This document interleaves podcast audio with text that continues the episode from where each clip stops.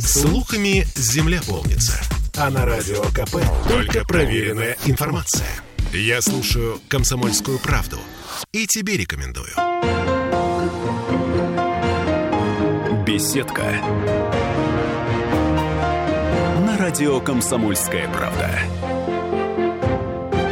У нас сегодня на связи веб-разработчик Илья Чернецкий, и мы будем сегодня говорить о, о самой профессии. Разработчик программного обеспечения. Илья, здравствуйте. Да, здравствуйте, здравствуйте. Э, слушайте, ну давайте так. Это не слишком просто вот прям, да, вторгнуться в само понятие этой профессии. Давайте так издалека пойдем. А, вы как начинали в вашей профессии, ваш путь, с чего он стартовал? О, наверное, все, я бы сказал, началось э, со школы. У меня была очень интересная школа. Я учился в 239-м физико-математическом лицее. О, так, да. Да, его многие очень знают. Конечно. очень известная школа во всей России, там много академиков, профессоров ее заканчивала. Даже два лауреата Филдсовской премии математической э, Перельман Григорий Яковлевич и Станислав Константинович Смирнов. Супер, вот. потрясающая школа, действительно. Да, спасибо. Так. Вот. И мне посчастливилось ее закончить э, в 2003, если не ошибаюсь, году. И, собственно, там э, очень была насыщенная у нас программа по физике, математике, разумеется, программированию. И там, в общем-то, мне я понял, что хочу свою жизнь связать именно с точными науками, с программированием. И чем, собственно, и занимаюсь по сей день. Ну, слушайте, вы могли стать Перельманом, а вам почему-то пришло в голову стать именно программистом. Да, мне да, на самом деле мне просто нравилось э, писать код. Э, мне э, я долго на тот момент у нас э, у меня не было компьютера, мне долго просил родителей. Какая прелесть, так. Мне его купили, и, собственно, с того момента я начал программировать и продолжил это делать в университете. Я закончил Санкт-Петербургский государственный политехнический университет. В 2009 году. И э, там как раз-таки тоже занимался программированием. Я был э, занимался робототехникой, отчасти техническим зрением mm-hmm. роботов. Э, я работал в лаборатории э, э, Бунякова Владимира Александровича. И э, он как раз-таки был моим научным руководителем. Я писал диссертацию магистрскую у него. И он как раз-таки под его началом, я, он, мы работали в его лаборатории, он э, там у меня получилось окунуться в именно в реальные задачи, да, программистские. Но, конечно, там был, был больше такой научный уклон, потому что мы занимались... А что наукой. является вот этими что было той э, задачей программиста, которая вас зацепила и э, с которой вы поняли, что вот да, это мое, я пошел именно в этом направлении?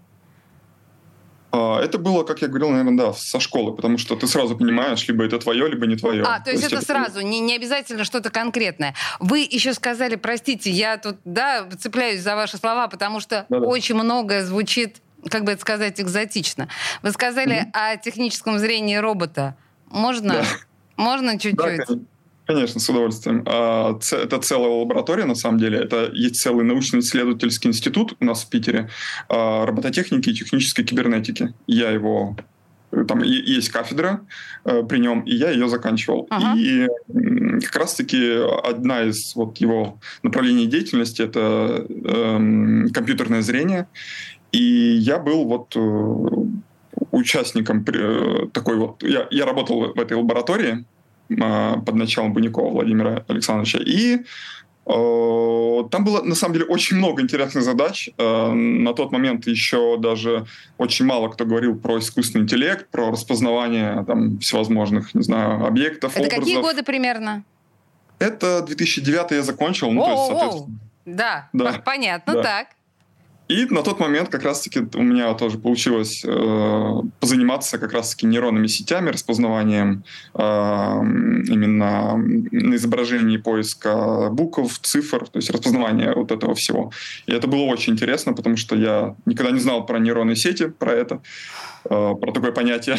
Я первый раз прочитал про это, я восхитился, когда я, ты, ты, ты написал код, и он действительно э, непонятно как, но он работает в том плане, что нейронная сеть ты понимаешь, как работают э, принципы работы нейронной сети, но как внутри она работает, э, на самом деле э, в этом и смысл. Э, ну, построена на, по, образу, и подобию нашего мозга, да.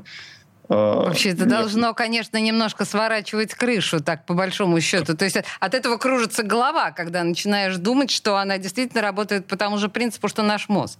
Именно так, именно так. А когда ты видишь, что действительно твой код распознает э, символы, буквы, возможно, даже рукописные буквы, которые сложно довольно распознать, это вообще здорово. То есть есть процесс обучения, когда ты обучаешь э, твою сеть, и процесс распознавания, ну, прям как у людей. Это здорово.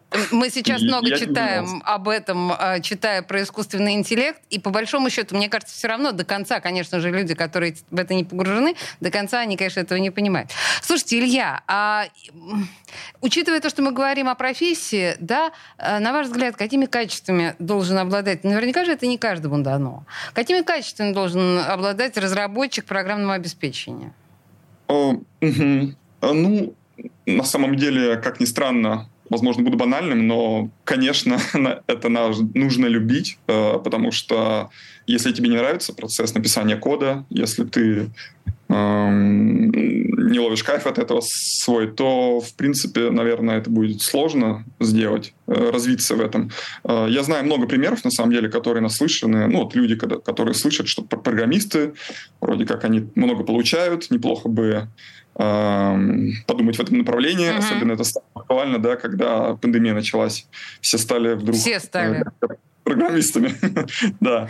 А потом пришло осознание у многих людей, что на самом деле не так-то это и здорово, что, в принципе, не так-то это и интересно. И до ну, это должно нравиться. И, как мне кажется, должно также быть сочетание довольно многих факторов. Должна быть усидчивость. Усидчивость. Вот я хотела да, сказать, это точно. То есть ты же там, да. ну, наверное, Сейчас я ужасные, наверное, вещи скажу, вам это пока... Ну, долго же это все ковыряешь. И Ковыряешь это... долго. Бывает очень долго, да, да. Ну, это не говорит о том, что человек какой-то интроверт, и он там сидит, э, значит, только с компьютером общается. Нет, это немножко про, не про это. А, ну, не знаю, бухгалтера, например, они же тоже, да, допустим, усидчивые люди, но это не означает, что они как-то... Ну, просто в качестве примера привел бухгалтеров. Да, да, да. То да. есть, э, вот. И это, это какое-то должно быть еще это свойство человеческой психики, да? я убеждена, да, определенное. Слушайте, ну хорошо, э, есть какие-то фишки, может быть, э, которые помогут быстрее пройти этот путь, быстрее владеть навыками. Что-то такое есть, лайфхаки, может? По моему э, опыту и моему убеждению, э, сейчас, ну как сейчас, уже последние год-два так точно, огромное количество всевозможных школ образовалось на пространстве, да? Да-да-да. С много. нуля, как а, бы, да. Угу. Да, да, с нуля. По моему личному вот опыту, я как довольно долго уже в профессии, и я сам абсолютно с нуля все изучал, э, по книгам. Тогда не было даже Ютуба, э, то есть при, приходилось покупать бумажные книги, интернет еще на тот момент плохо работал. И, как мне кажется, это э, довольно хорошую сыграло э, это, это на самом деле это довольно классно, потому что мне приходилось все самому изучать.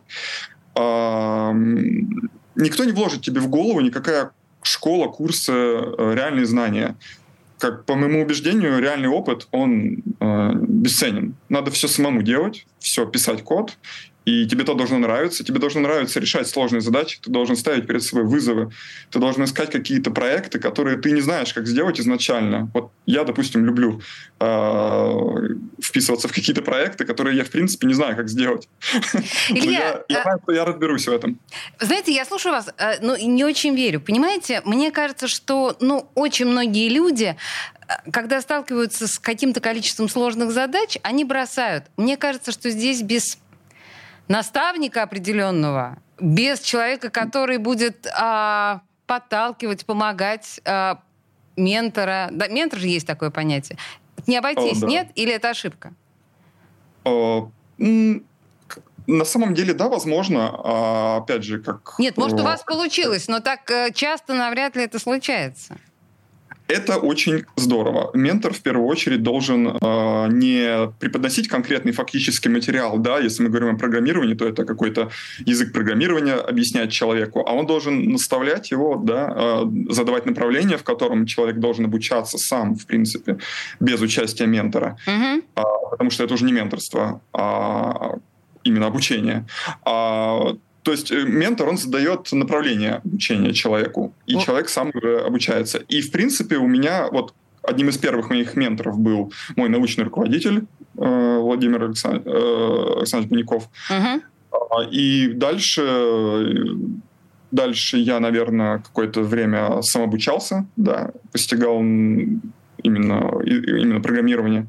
А потом, а потом уже э, мне самому стало интересно это. И сейчас я работаю в компании, и у нас как раз-таки есть такая программа менторства, и я молодых разработчиков. О, хотела вас менторов. спросить, да, вы сами-то пробовали быть ментором? Оказалось, пробовали. Мы да, сейчас, да, мы сейчас а, прервемся на рекламную паузу, буквально на две минуты, после которой мы поговорим о том, на самом деле, что такое менторство и что может э, дать полезного ментор и, в частности, Илья Чернецкий, веб-разработчик. Не уходите никуда, две минуты буквально. Беседка радио «Комсомольская правда».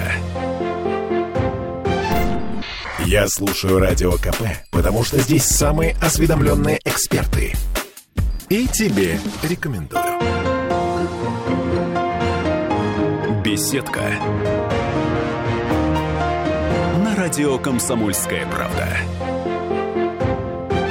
А мы продолжаем а, экскурсию в профессию разработчик программного обеспечения. И наш консультант сегодня, Илья Чернецкий, веб-разработчик. Мы в предыдущей части остановились на таком понятии, как менторство. Илья, мы так подошли плавно к этой теме, и Илья сказал о том, насколько важен ментор в обладевании этой профессии, и что он сам как это правильно сказать, работает ментором или что? Нет, нет я, ментором? это ни в коем случае не, не работа. работа, да? Нет, я абсолютно это делаю не за деньги, я это делал у себя в компании за бесплатно. Это просто мне это нравится делать. А, не знаю, можно ли назвать это менторством или нет, но когда я еще был студентом, мне нравилось именно а, я был репетитором какое-то время. Мне просто нравилось обучать э, ну, тоже либо студентов, либо а, учеников там, последних курсов, классов школы э, математики, программированию и физики тоже отчасти. И, наверное, оттуда пошло. Мне, мне в принципе, нравится э, делиться знаниями и получать их. И я думаю, менторство это именно про это. Mm-hmm. Когда ты говоришь, рассказываешь человеку, как э, ему лучше развиваться. Ну, в, в данном случае, если, если мы говорим про менторство, то это как ему развиваться как профессионалу, какие ему знания нужны, а не фактическая передача знаний, да. Ну, это такая даже, может быть, некоторым образом социальная миссия, вот э, создается ощущение. То есть, ну, мессианство здесь какое-то все-таки, наверное, присутствует. Ладно, слушайте, тут важно еще об особенностях э, профессии разработчика программного обеспечения. Вы э, в международной компании работали. Скажите мне, вот в чем разница работы в международных компаниях, да, и в отечественных, и э, большие вот эти вот, да, и небольшие mm-hmm. стартапы? Расскажите, в чем принципиальное отличие? Mm-hmm. Да, у меня был опыт э, работы и в маленькой компании, э, и, собственно, довольно большой, я бы сказал, очень большой. И, ну, разница на самом деле колоссальная. В маленькой компании ты, можешь, ты ответственен э, за очень много вещей. Ты должен заниматься не только написанием кода, но его, возможно, иногда э, диплоем, там, это в, в, э, выкладка кода на, грубо говоря, сайт, да, если мы говорим о сайте, ага. э, и тестированием кода, и очень много аспектов. Зачастую ты выполняешь работу фронтендера, бэкендера. Это Вы издеваетесь? Я поясню, я все поясню. Это те специалисты, которые пишут, э, окей, возьмем, допустим, сайт, как э, любой абстрактный э, фронтенд, это тот специалист, который разрабатывает Внешнюю часть, да? да, да То, да, что да, мы видим. Угу. Да, да. Бэкэндер, он отвечает за логику работы сайта, за хранение данных, как, где данные хранятся. Угу. Поняла. Вот, отлично, отлично. Мы обогатились с вами двумя новыми словами. Угу. Поехали дальше. Вот. И, значит... Это мы сказали в маленьких компаниях, когда очень большая ответственность. Да, зато да, это... Да, угу. да. Ответственность действительно довольно большая, ты ответственен за очень много вещей, э, и это здорово в какой-то мере, потому что ты можешь научиться очень огромному количеству вещей, э, потому что, в принципе, на самом деле сейчас специализация э, профессионалов, она очень важна. Намного эффективнее, намного лучше становиться профессионалом в какой-то конкретной области, чем быть довольно широким специалистом, но понемножку, но везде, да. Uh-huh, uh-huh. Показывает, что, ну, опять же, кому что нравится, но если мы говорим про финансовый успех, то, ну, наверное, выгоднее будет быть э, узконаправленным специалистом и э, делать деньги здесь. Ну, мы это видим сейчас практически во всех направлениях современного образования, да. когда гораздо более востребованы узкие специалисты, нежели специалисты широкого профиля. Да, да тут э, это, это понятно. Слушайте, я тут вот, я не уверена, что я правильно читаю название компании. Мисс Максап? Да, все верно. Мисс Максап. Я, я так расскажу. понимаю, что это э, приложение. Я расскажу, да. Это, Популярное ну, эстонское приложение. Э, не совсем приложение, это просто сайт, э, сайт, на котором э, ребята, ребята придумали стартап с интересной идеей. Они решили на фоне кризиса, который происходит, сделать приложение, в котором они будут агрегировать скидки, скидочные приложения сайтов в ближайшем будущем хотят сделать просто размещение всех цен, где человек может просто сравнить цены на все товары по всем магазинам по конкретным позициям. И довольно интересная идея мне показалась. Я сам не участник этого проекта, я никоим образом не отношусь к этому стартапу. Меня просто попросили э, провести анализ э, кода, посмотреть с технической точки зрения на проект, что можно исправить. Э, и я, мне, мне просто это стало интересно, я помог ребятам, я провел довольно хорошее, как мне кажется, исследование, э, указал на какие-то конкретные вещи, они это применили, я, сейчас это работает. А, э, они внедрили то, что я им посоветовал. Значит, друзья в России, во-первых, по-моему, это прекрасная штука, чтобы стырить идею. Потому что в России это явно необходимо. Вот такая э, подмога, чтобы мониторить цены, мне кажется, это страшно важно. А, но хорошо, вы в, в этой ситуации выступили консультантом. А вы часто так делаете вообще? Ну, просто вот выступаете консультантом, сами не имеете отношения к э, разработке, но консультируете. Э, да, на самом деле иногда бывает. Э, меня некоторое время назад, года 3-4 назад, не помню когда точно, попросила компания провести собеседование в их компанию, и я помог им найти правильных специалистов именно для компании. Компания довольно большая, очень крупная, она занимается проектированием, не помню точно, если честно. Э, по, все, по всей России известная компания. И эм, да, я помог им найти айтишников, веб-разработчиков именно по моему э, профилю, именно в их компанию. И они работают. Я стесняюсь спросить, а у вас э, прям большие э, сети контактов айтишников. Вы, то есть у вас есть некое сообщество, да, вы все, друг, друг друга все знаете. Это, между прочим, тоже относится к профессии разработчика, ну, к особенностям, или нет? Э, да, конечно. Ну, как сказать, конечно, в любой какой-то, да, а, профессии есть определенные профессиональное сообщество. Да, да, да.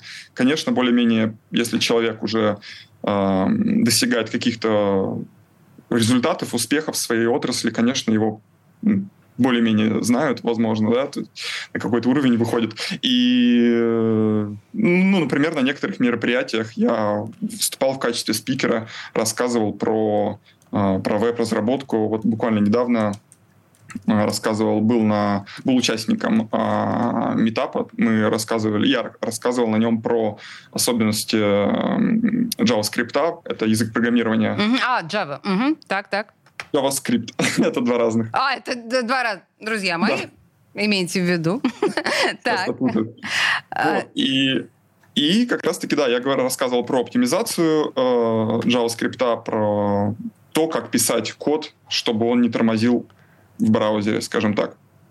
Сейчас, знаете, такой, в общем, вопрос. У меня все время крутится этот вопрос. Вы зачем это делаете? Потому что у нас э, представление об айтишнике как о человеке, ну, вы сами сказали, да, таком интроверте. Человеке абсолютно за, замкнутом на себе. А вы читаете какие-то лекции, выступаете ментором. Это как-то не вяжется с образом классического да. айтишника, как мы его себе представляем.